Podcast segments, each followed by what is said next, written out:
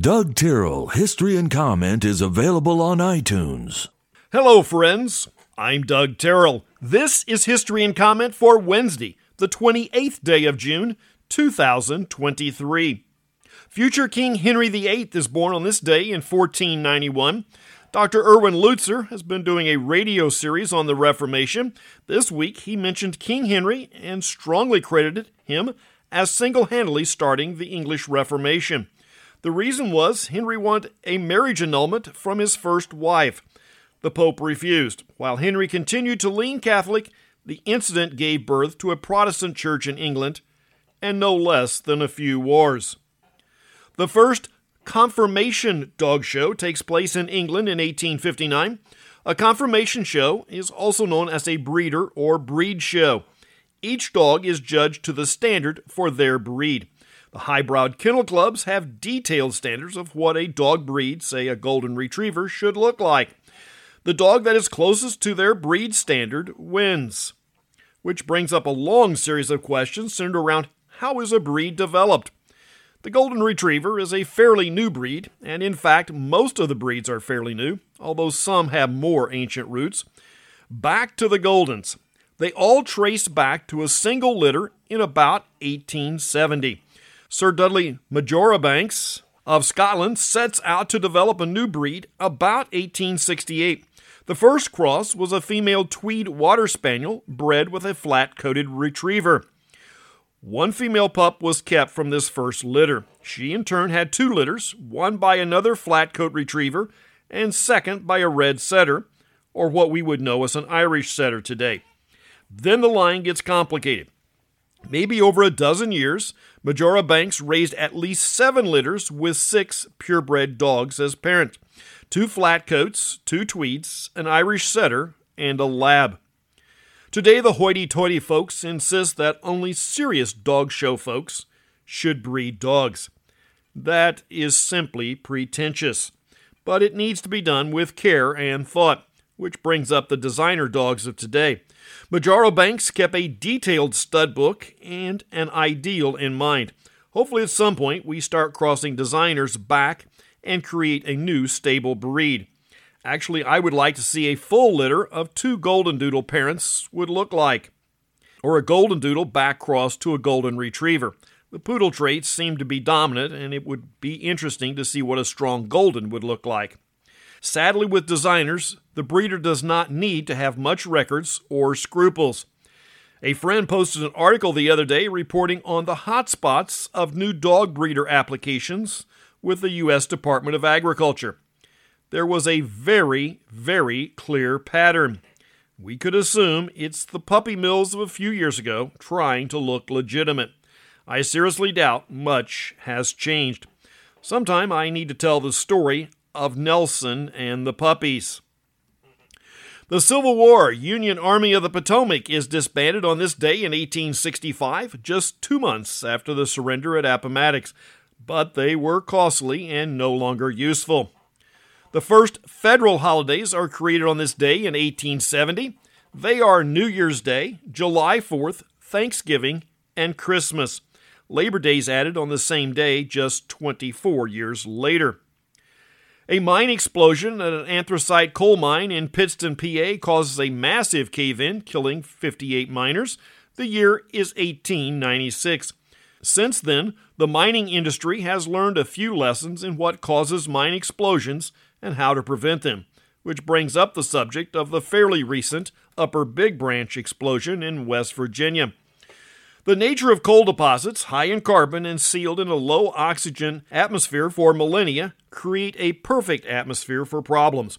One, the freshly exposed coal tends to suck oxygen from the air. About the only way carbon is truly stable is when it gets to carbon dioxide. One atom of carbon and two of oxygen. The other issue in the mines is methane, which is a carbon with four hydrogen atoms. Methane is the largest part of natural gas and readily burns. The Upper Big Branch mine had an extensive maze of tunnels where coal had been removed for over a decade. It's difficult for non miners to comprehend how far underground these mines extend. The source of the initial explosion was over two miles inside the mine. there are safety features and ventilation plans in place to mitigate the hazards. Simply put, the operator of the Upper Big Branch mine was working very hard to get around them. Congress approves a plan in 1902 for the U.S. to acquire the rights for building the Panama Canal. The Irish Civil War is in the news of the day, but I've stayed on that subject for too long. The Daimler Company and the Benz Company had both engineered gasoline engines since the late 1800s, and both had built motor cars. The two German companies come together on this day in 1926. Instead of adding its name, Daimler had been using the brand name of Mercedes. Actor and director Mel Brooks is 97 today. He wrote an autobiography a couple of years ago, and there are rumors of other projects. It's doubtful the iconic comic director will pull that off. Nonetheless, he remains one of the comic legends. Things are getting hot on the Korean Peninsula in 1950, and without a playlist, it's hard to figure out who the bad players are. There is a massacre of communist sympathizers that left somewhere between 60 and 200,000 people dead. The Southerners are the bad guys here, and they hide the facts for four decades. But not so fast. They also blow up a bridge leading to Seoul the same day. That results in a number of casualties. The North Korean folks get into the act still on the same day in 1950.